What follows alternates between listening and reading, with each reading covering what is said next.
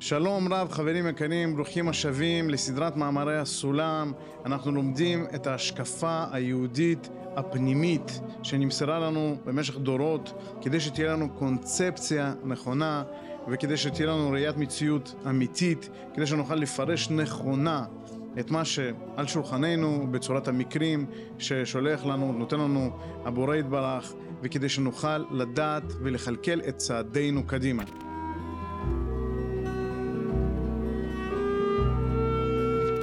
היום אנחנו נחקור את מקורות הקונספציה היהודית שלנו, שהיא נכונה לעם ישראל ולעולם כולו. כפי שאתם רואים, במיוחד לאחרונה, העולם מתעורר, ותפקידנו, כמו שעשינו זאת לפני כן, ביתר שאת, ביתר עוז עכשיו, ללמוד את פנימיות ההשקפה היהודית, את נשמת היהדות, כדי שנוכל כולנו לזהות את עצמנו ולגבש זהות אמיתית בהתאם לשורשים שלנו, בהתאם לתכליתנו בעולם.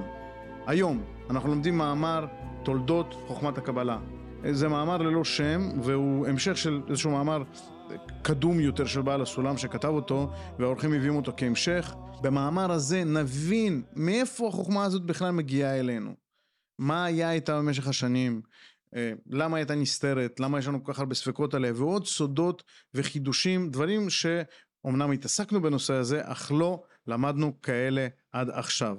אני מזכיר שמסגרת השיעורים האלה היא מסגרת של מעין בליץ, מעבר מהיר, מעבר בזק על המאמרים כדי שנוכל להכיר אותם ואת הרעיונות העיקריים שיש בהם.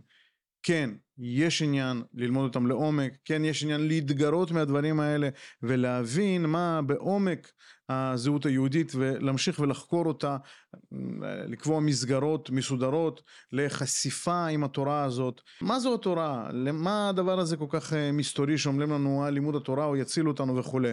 אנחנו צריכים להבין ש... כל המציאות שלנו תלויה בהתייחסות שלנו אל המציאות. אנחנו לא באמת יודעים מה יש מחוצה לנו, כי אנחנו רק חווים אותה דרך המפגש של החושים שלנו עם התופעות שנמצאות מחוצה לנו, של העולם שאין לנו מושג בו, ולעולם לא יהיה לנו, כי כל התפיסה שלנו היא לפי ההתייחסות שלנו. החושים שלנו קולטים את האותות מהמציאות, ואחר כך המערכת מפרשת שלנו מפרשת את הדברים האלה. ועל כן חובה עלינו לגבש פירוש נכון לאותה מציאות כדי שיביא אותנו אל התפקיד שלנו, שנוכל לעשות את התפקיד שלנו, וכדי שעם התפקיד הזה נוכל לצעוד לכיוון ההתפתחות האנושית, כמו שאומר בעל הסולם במאמר חוכמת הקבלה מהי, התפקיד שלנו זה לעלות במדרגות וכדי שכל האנושות תוכל להיות בקשר עם הבורא כמו איש אל רעהו. מאמר ע"ד שלפנינו מדבר על חוכמת הקבלה ומסתוריה.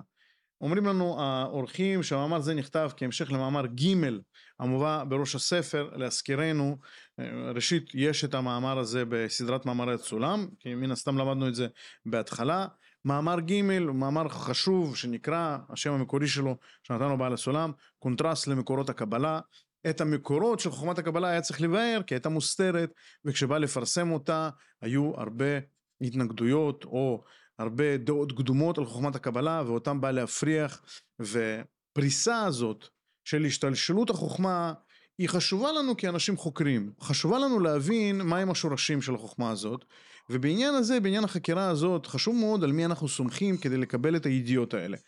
אז ההנחה שלנו בשיעור הזה ובכל הסדרה הזאת שלנו ובכלל בכל הערוץ הזה של בית מדרש הסולם, ערוץ היוטיוב או בכל מקום שאתם צופים או מאזינים לפודקאסטים שלנו היא שאנחנו סומכים על בעל הסולם באופן מלא ומוחלט. מבחינתנו הוא אמת לאמיתה ולא רק אנחנו מסכימים על זה אלא גם בספריו או על ספריו יש הסכמות של גדולי הרבנים אה, של תקופתו ככה לסבר את האוזן. בואו ניגש למאמר. כותב בעל הסולם. עניין מסתרי החוכמה הוא דבר מפורסם מכבר עוד מטרם היות ישראל לגוי. והוא שהייתה נקראת לפנים בשם המפורסם תורה שבעל פה, שעימה הייתה נכללת יחד גם פשט התורה שכתב לכל עניין המעשה, כמו שכתב בזוהר, תנאים ואמוראין, כל דינין דאורייתא על רזין עילאין סידרוה.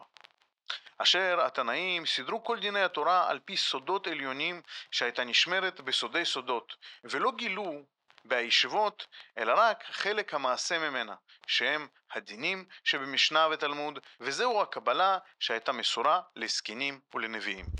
כהרגלנו נפרש פסקה פסקה, כי כל פסקה אצל בעל הסולם היא כבדת משמעות ויש בה הרבה מאוד מושגים ומובנים שעלינו להבינם. עניין מסתרי החוכמה הוא דבר מפורסם מכבר עוד מטרם ישראל לגוי. אומר בעל הסולם שחוכמה הזאת היא ידועה ועניין הסודות שבה היה ידוע, זאת אומרת חקרו אותו וידעו שיש דבר כזה וגם היו אנשים שעסקו בו עוד מטרם שישראל הפך לעם. ישראל הופך לעם במעמד הר סיני, ששם יש, לדבריו של בעל הסולם, כמות, אה, מסה קריטית של העוסקים במלאכת ואהבת לרעך כמוך אני השם, שיכולה לקיים את המציאות הזאת של החברה שמבוססת על השפעה לזולתו, כדי שתוכל כן לקיים את מצוות התורה וגם להיות אור לגויים, שזה אומר בעצם ללמד את העמים כולם להגיע למארג האנושי השלם בבחינת אהבה, בבחינת שלום. אומר עוד לפני שישראל הפכו לגוי, עוד לפני קבלת התורה בהר סיני, עסקו בחוכמה הזאת והכירו אותה. עוד דבר שהוא אומר, והוא שהייתה נקראת לפנים בשם המפורסם תורה שבעל פה. זה היה השם שלה, ככה הייתה מוכרת, תורה שבעל פה, דהיינו מה שהחכמים מסרו לאותם אנשים שרצו ללמד אותם. שעימה הייתה נכללת יחד גם פשט התורה שבכתב לכל עניין המעשה, כמו שכתוב בזוהר, תנאים ואמוראים, כל דינין דאורייתא ארזין אלאין סדרוה. זה אומר, כתוב בזוהר פנחס וככה מפורש בסולם, חכמי המשנה והאמוראים, כל התלמוד שלהם על סודות התורה סידרו. זה אומר שה... לבושים שאנחנו קוראים להם פשט התורה, ממילא היו מבוססים על אותם הארזים, על אותם המסתרים של החוכמה הפנימית, חוכמת הקבלה, שהיא חוכמה שבעל פה, והלבושים האלה רק באו לגלות אותה וגם להסתיר אותה לעניין כזה או אחר, דברים שלמדנו במאמרים הקודמים, גם לשמור על החוכמה, גם שלא יוכלו לחמוס אותה, וגם אה, במקום שאי אפשר לגלות, דהיינו, אה, או שלא נצטרך לגלות, לא היו מגלים אותה, אבל כל הדברים שנגזרים ממנה, המשלים, שיאפשרו לאנשים להבין כל מיני דברים במציאות, אה, לסדר את ההשקפה, לסדר את המעשה, היו מסודרים לפי הסודות. אין בתורה דברים מנותקים מחוכמת האמת הפנימית הזאת, המוסתרת הזאת, חוכמת הקבלה. הכל מסודר עליה. רק שהדברים הם למעשה נגזרות או נגזרים ממנה לעניינים של מעשה או עניינים של השקפה או עניינים של מוסר, עניינים של עבודת נפש, והראיה לכך היא מהזוהר שאומר שחכמי המשנה והאמוראים, כל תלמוד שלהם מסודר על פי סודות התורה. הלאה. התנאים סידרו כל דיני התורה, דיני התורה ההלכות, על פי סודות עליונים, שהייתה נשמרת בסודי סודות. לא חשפו את הסודות כי הסודות היו נשמרים מטעמים המפורסמים שכבר חקרנו אותם ולמדנו אותם ובעיקר שלמדנו במאמר שופרו של משיח שכל היכן שאנחנו מגלים סודות העמים החיצוניות שבעולם שבאומות חומסים את הדברים האלה לא מבינים אותם ומשתמשים בקרעי הסודות מתורתנו כדי בעצם לכבול את ישראל לטובת השקפתם, להגיד לא, תורתנו היא נכונה והיא כזאת שהיא מעוותת כי היא רק רואה חלקים. אז אומר, בגלל זה שמרו את הדברים האלה, וגם בכלל היה עניין של לשמור את החוכמה מעמי הארץ, מעמי הארצות, שאין להם עניין בחקר האמת, ועל כן יש להם עניין בדברים אחרים, ויכולים להשתמש בחוכמה כדי שיוכלו להתפרנס או לקבל כבוד או לקבל את אותם הדברים שרוצים שממילא עניינם שם. ועל כן היו מעוותים והיו משתמשים בתורה הזאת שלא לשמה שלא לשם מה שנועדה לעבודת השם אלא לדברים אחרים. בגלל זה שמרו אותה ושמרו את הדברים בסודות. ועל כן גילו רק חלקים ממנה נגזרות שבאים לידי ביטוי אה, בהלכות כמו שאומרים לנו פה הדינים. ולא גילו בישיבות אלא רק חלק המעשה ממנה. זאת אומרת, באותם מקום שלמדו, אפילו במקומות שלמדו תורה, גילו את חלק המעשה. אבל הם ברור שכל המעשים האלה היו מבוססים על סודות, ואותם סודות נלמדו במסגרות סגורות על פה. במקום כזה שהרב היה יכול לספר בשפה של חוכמת הקבלה, ולגשר ולתקשר אותה לתלמידים שלו ולוודא שהבינו. ואיפה שלא הבינו להגיד לא הבנתם, אל תשתמשו בזה, או לפחות תדעו שלא הבנתם, אה, שתדעו לא להשתמש בדברים האלה, או להשתמש אותם ב... ב לא יודע, בשם מי שאמר, כדי שאפשר יהיה לדעת אצל מי לברר וכולי. זה טעמים חיצוניים לעניין הזה. שהם הדינים שבמשנה ותלמוד, וזהו הקבלה שהייתה מסורה לזקנים ולנביאים. זאת אומרת, כל הדינים, ולמעשה כל העסק שלנו, וכתיבת המשנה, והחשיפה במשנה לדברים מסוימים, זאת אומרת, אותו ממשק שהמשנה מספקת לנו אמ, בסיפורים שלה, וכל מה שקורה בהמשך בתלמוד הבבלי, בתלמוד הירושלמי וכולי, הם עוסקים רק בלבושים החיצוניים של אותם מוסדות. אם תחשבו על זה, תפתחו כל מסכת בבא בתרא, לדוגמה, ותראו במה עוסקת הגמרא, עוסקת בעניינים של ירושה, או אם אה, קומה ראשונה שוקעת, והאם דר הקומה השנייה חייב לעשות אה, שיפוצים ותיקונים בשביל הדברים, אה, בשביל לטובת הדייר מלמטה וכולי וכולי, ובניית קירות וחלוקת שדות וכולי. לכאורה נראה לנו שהדברים מאוד מאוד חיצוניים ועוסקים בעניינים של ועד הבית.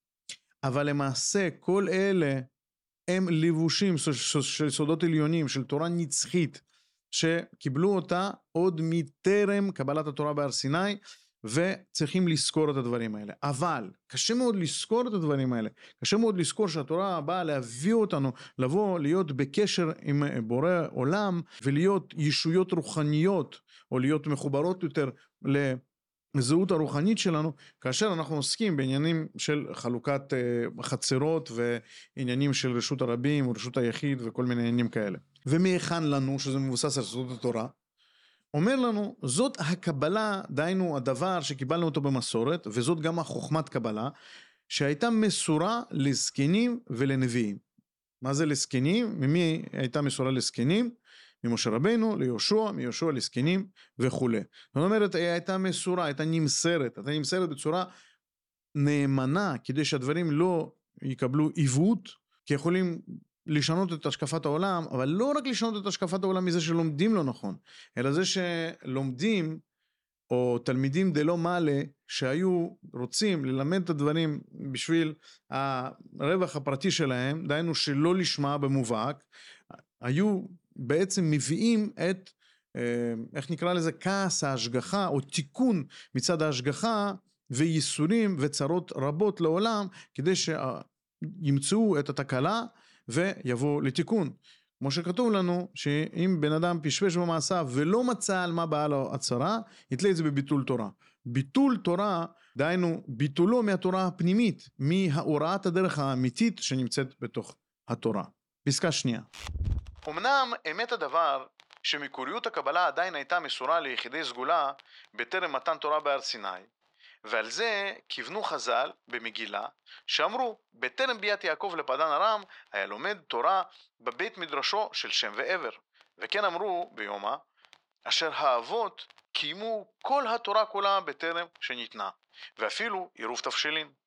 וזהו ודאי לכל בר דעת שאין הכוונה על חלק המעשה שבתורה, שהרי יעקב אבינו נשא שתי אחיות, אלא הכוונה על חלק הסוד שבהתורה, וזהו דבר מפורסם לכל לומדי תורה.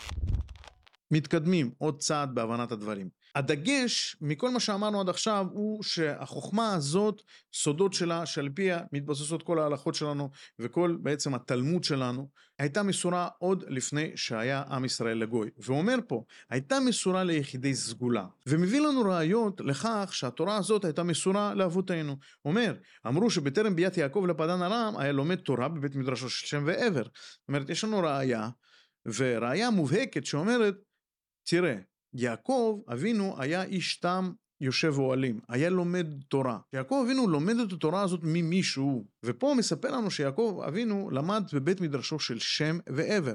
דהיינו התורה הזאת נמסרה גם לאבות אבותינו, אבות האומה הישראלית. איך ייתכן שלמדו הוראת דרך, אבל למעשה יעקב התחתן עם שתי חיות, שזה דבר שהוא אסור על פי התורה. אומר, אשר האבות קיימו כל התורה כולה בטרם שניתנה. איך יכול להיות שקיימו אותה בטרם שניתנה? אם עשו את זה במקרה, זאת אומרת, הם לא ידעו שזאת התורה, שזאת הוראת הדרך, אבל קיימו אותה, או עשו את זה לתועלת עצמם, אז זה לא נחשב שעשו מצווה, או שהלכו לפי הוראת דרך. הרי זאת לא הייתה הוראה לפני כן. למה מתכוון? הוא מתכוון לפני שניתנה התורה במעמד הר סיני. וזוהי ודאי לכל בר דעת שאין הכוונה על חלק המעשה שבתורה. אה, אז בתורה שלנו, בהוראת הדרך שלנו, יש לא רק חלק המעשה, וזה דבר שצריך להדליק הרבה מאוד נורות אדומות. כי בעוד שאנחנו אה, כבר אה, אלפי שנים נותנים מיקוד גדול מאוד בישיבות, בבתי מדרשות, על חלק המעשה שבתורה, התורה מורכבת לא רק מחלק המעשה. יותר מזה, האבות קיימו את החלק הזה, הנסתר, שנדבר עליו, ובזכות זה קיבלו את הזכויות ואת הסגולות, ובזכותם אנחנו, שהאבות האלה הם השורשים שלנו, האלף ביתים שלנו, קיבלנו את הזכויות האלה. וגם הפכנו לעם, לעם סגולה, בעל מסוגלות, בזכות שהאבות, כן, כך עסקו בתורה הזאת, אבל לא בחלק המעשה שבתורה. מה זאת אומרת? אז איזה חלק הם עסקו? תראו, התורה שלנו באה להפוך אותנו לבעלי צורות רוחניות. צורות הן דבר מופשט, הן לא דבר אה, ששייך לחלק המעשה. יותר מזה, צורה זה דבר מופשט מחומר לגמרי. איזה צורות אנחנו צריכים לעשות? אנחנו מבינים שאנחנו צריכים לגבש התייחסויות נכונות אל המציאות, וההתייחסויות האלה משפיעות על החלק הנפשי שלנו, שזה החלק האמוציונלי הרגשי, וגם על החלק הרוחני שלנו, החלק הנשמתי, שהוא החלק שהוא מעבר לזמן ומקום. אותו החלק שהוא הנשמה, שהוא המתחבר, ובחלק הזה, ודרך החלק המתחבר הזה, אנחנו יכולים לזכות לחיבור עם בורא עולם. יותר נכון, חיבור דרך המקום המשותף שנקרא אין סוף. כי בבורא יתברך לעולם לא תהיה לנו השגה. כמו שלא יכולה להיות לנו השגה אפילו במהותנו עצמנו, לדבריו של בעל הסולם. כי אנחנו רק מתפעלים מפעולות של מהויות כאלה ואחרות. זאת אומרת, אנחנו תופסים תמיד הכל דרך המקום המשותף. השאלה מהו המקום המשותף, האם הוא רק גשמי, דרך המעשה, או אם הוא נפשי, דרך החוויה הרגשית, או אם הוא רעיוני ונצחי, דרך החלק הנשמתי. והחלק הזה הוא מאוד מאוד חשוב, והוא העיקרי שבהוראת הדרך שלנו. כדי שלא יהיו לנו פה בלבולים, כי התורה שקיבלנו היא ודאי אמת וצריך ללכת איתה, והמעשה שיש לנו בתורה הוא המעשה הנכון והמדויק, ויותר מזה, גם האמונה שלנו בחכמים, שמסרו לנו גדרות וסייגים בצורת מעשה כזה או אחר, הם אמת ואנחנו מאמינים בזה. האבות יכלו לקיים את התורה בלי חלק המעשה שניתן לנו, באופן מלא. אפילו אומר שקיימו את עירוב תבשילים. והראיה שמביא לנו פה כאמור שיעקב נשא שתי אחיות, אלא הכוונה על חלק הסוד שבתורה. וזהו החלק הזה, חלק הסוד שבתורה. וחלק הסוד הוא לא חלק המעשה. זה מה שיוצא מדבריו של בעל הסולם. ודבר זה מפורסם לכל לומדי תורה. מי שלומד, כמובן, יודע את הדברים האלה, מפורסם, אנחנו לומדים את זה ממדרשים, ואפשר לפתוח את הגמרא ולראות בסיפורים של אבותינו וחכמינו הקדושים, זיכרונם לברכה. ממשיכים. אמנם ודאי הייתה הוספה גדולה בגילוי החוכמה הפנימית בזמן מתן תורתנו. כמו עניין פרטיות החוכמה המסודרת בתרי"ג המצוות, שזה היה ידוע מקודם רק בבחינת כלליות, ואין זה צריך ראיה, כי המבין יראה זאת מעצמו. אולם, עיקר החידוש שהגיע לכל היה החלק המעשי, אשר היא לא באה לכלל גילוי מקודם, זה ולא כלום. תראו איזה יופי. ועכשיו מסביר לנו מה קרה פה בדיוק. אומר לנו, תקשיבו, הייתה תורה ידועה בצורה כללית, בצורת הצורות, ואפשר היה, אם מגיעים למדרגה מסוימת, לקיים אותה. זאת אומרת, להביא את הנפש שלך ולגרות את הנשמה וגם לעשות עבודת הנשמה על פי התורה, על פי הרעיונות של התורה, עוד לפני שניתנו אה, מצוות מעשיות, או בירור איך בכל מצב קדוש ברוך הוא רוצה שנפעל כדי לבטא את החיבור שלנו לדרך הזאת, לבחירה ביתר דבקות. בין אם זה לשמה, בין אם זה לא נשמע. והדברים האלה מגרים את הנשמה שלנו באופן אוטומטי אפילו ולא מודע.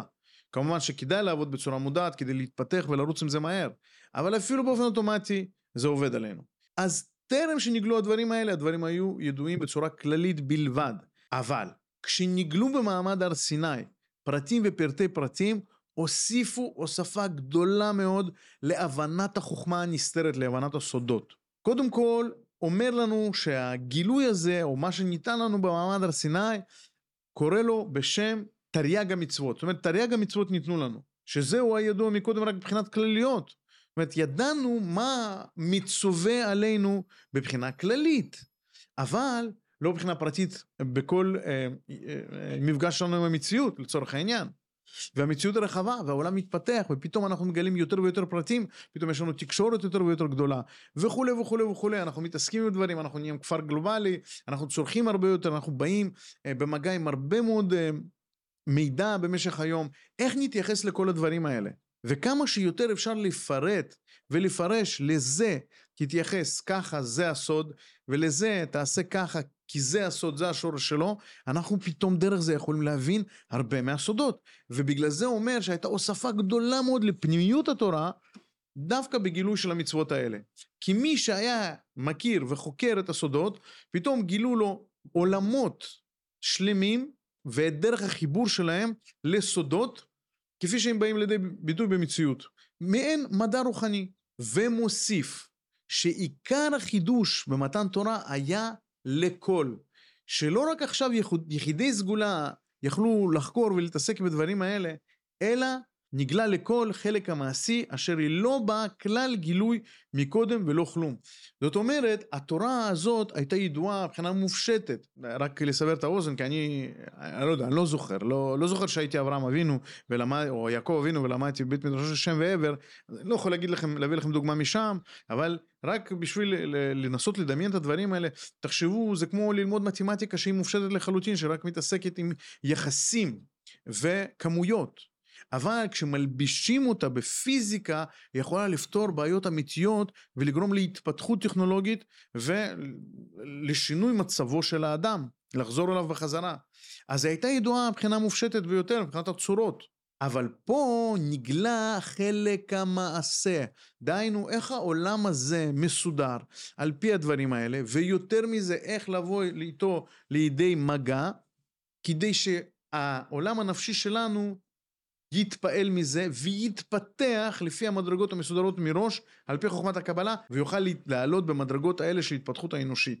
סיפרו לנו בדיוק ספר ההוראות ואני נותן את הדוגמה הזאת כי היא באמת אה, מוכרת לכולם בכל מקום בעולם זה כמו שתקבלו ארגז עם קרשים מעץ וספר ספרון הרכבה של אהרון מאיקאה וככה בזכות הספרון הזה תוכלו בדקות ספורות להרכיב את הארון כפי שתוכנן פורק, נארז ונשלח אליכם הביתה. ולא רק ללמוד בצורה מופשטת על כזה דבר שיש כזאת ישות שהיא ארון ספרים או ארון אה, משחקים, צעצועים, שיכול לשמש אה, מטרה כזאת או מטרה אחרת. אלא שקיבלתם את חומרי הגלם, שזאת המציאות והמעשים שלנו, וקיבלתם ספר הוראות איך בצורה מדויקת לעשות, לבנות את הארון הזה ולהתפתח ולהבין את אה, המבנה שלו ואת הפונקציה שלו, ואיך היא מתאימה אליכם לחיים, ואיך היא תיטיב עמכם ולשם מה היא באה. זאת הדוגמה. כותבים לנו פה האורחים ומכוונים אותנו לעיין בספר הקדמות הסולם של הוצאת אה, אור הסולם, במבוא קדמון לספר הזוהר, שם כותב בעוד ב' יש לשאול, מה היה החידוש הגדול שבמתן תורה על הר סיני? אלא, העניין הוא שמקודם מתן תורה לא הייתה תורה נגלית, אלא רק ליחידי סגולה. כי לא האירה התורה, אלא רק בבחינת פנימיותה לבדה. אבל במתן תורה האירה בכל תוקפה, דהיינו ד' מאורות שבה, שהם פרדס, פשט, רמז, דרש, או דרוש וסוד. ולפיכך נתפשטה התורה לכל פרטי האומה הקדושה באופן שאפילו הפחות שבפחותים שבכלל ישראל יש לו אחיזה בתורה הקדושה. המובאה הזאת מספרת ומלמדת אותנו כל כך הרבה. שאלה קצת מוזרה. אומר, מה העניין הגדול, מה החידוש הגדול שבמתן תורה על הר סיני? איזה מין שאלה זאת? מה זאת אומרת מה החידוש הגדול? זאת התורה, אנחנו רק קיבלנו אותה. אומר לא, מה, תראה, כבר ידענו את התורה קודם, זה, זה מה שבעצם אה, אומר לנו שכל לומדי התורה מכירים את העניין הזה, כן? אומר לא, ידענו את זה כבר קודם, הנה אברהם, יצחק ויעקב, ובכלל הם למדו בעצמם במדרש, בבתי מדרשות אחרים, ואנחנו גם לומדים על דור אנוש וכולי וכולי וכולי, ובכלל על אדם הראשון. אבל, היה פה חידוש, אז הוא אומר, מה החידוש? מה התחדש? כי ידענו דברים. הוא אומר, התורה הייתה מסורה רק ליחידי סגולה, כי היא הייתה מסופרת או הייתה מובאת, הייתה ידועה רק בפנימיות שלה.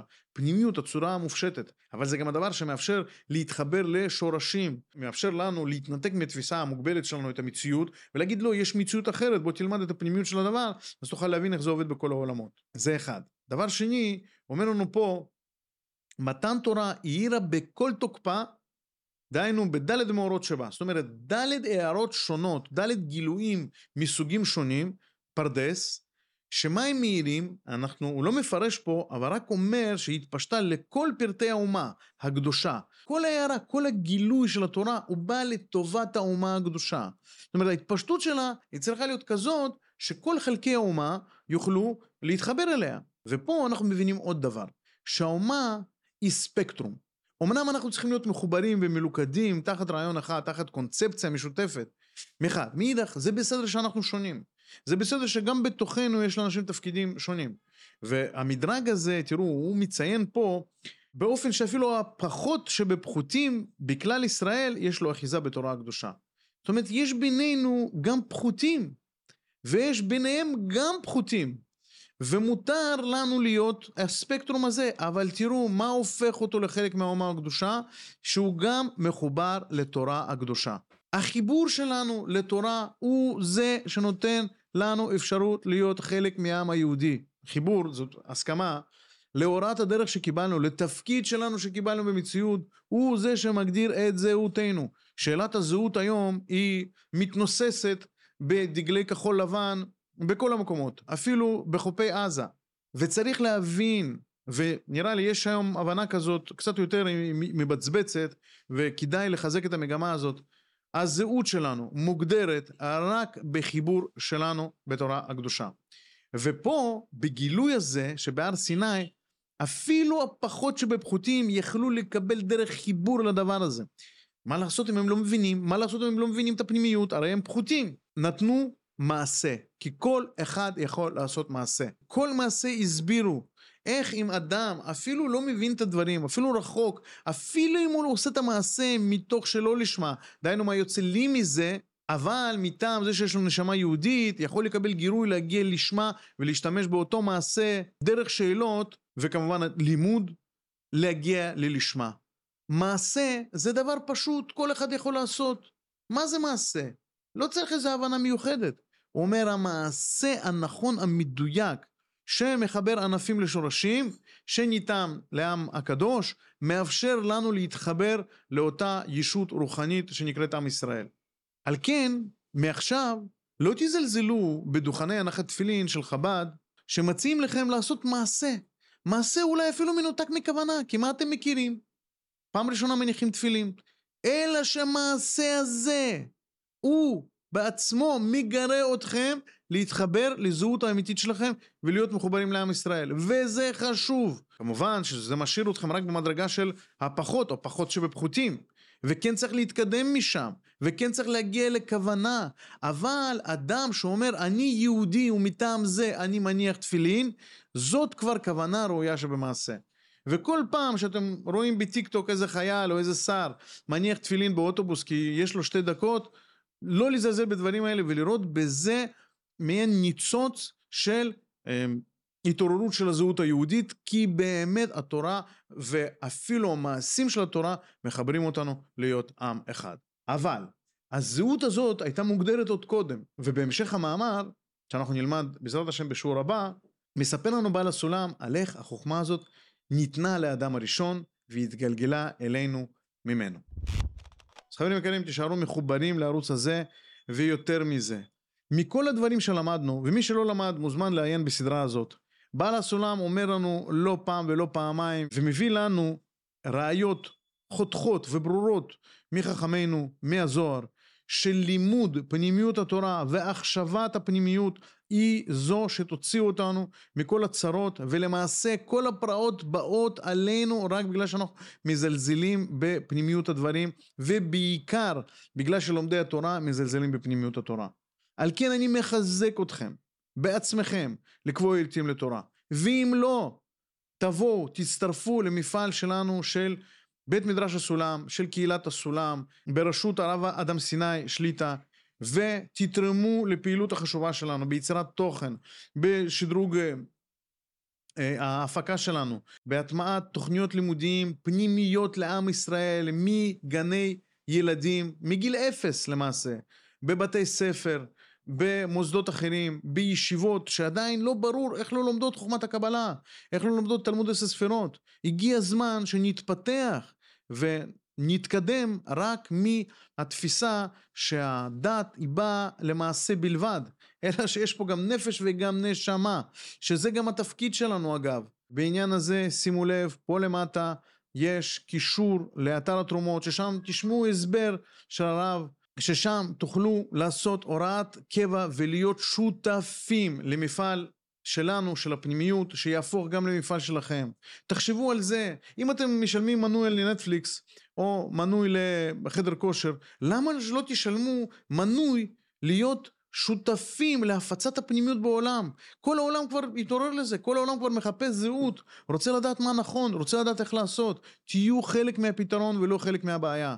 למי ששומע את זה בפודקאסט, ששם גם אני אצרף את הקישור. הקישור הוא מאוד פשוט, הזמנה נקודה אינפו, h-a-z-m-a-n-a נקודה אינפו. הזמנה נקודה אינפו. אנחנו מזמינים אתכם להיות שותפים, והזמן הזה הוא הרגע הנכון.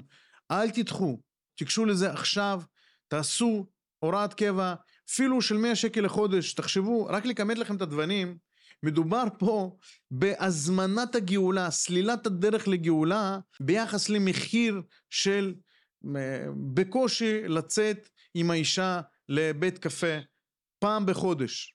על כן, תהיו אמיצים, תבואו, תעשו הוראות קבע, זה דבר חשוב ונצרך לכל העולם, ובייחוד לעם שלנו. חשוב להילחם על הזכות שלנו, על הזהות שלנו. זאת המלחמה על הזהות שלנו. המלחמה שאומרים לנו חכמינו זיכרונם לברכה שאנחנו סומכים עליהם מאוד מאוד מאוד מאוד מועילה. על כן אנחנו מחכים שתצטרפו להיות שותפים למפעל שלנו. כל אחד יעשה כפי יכולתו כפי רצונו ובעזרת השם אנחנו רק נעלה ונצליח ובלימוד הזה אנחנו רוצים לחזק ולהקדיש את הלימוד הזה להצלחת חיילינו בכל מקום שהם נמצאים להחזרת החטופים והשבויים, לעילוי נשמת הנרצחים ולאחדות עם ישראל בזהות אמיתית שלו. כל טוב חברים יקרים.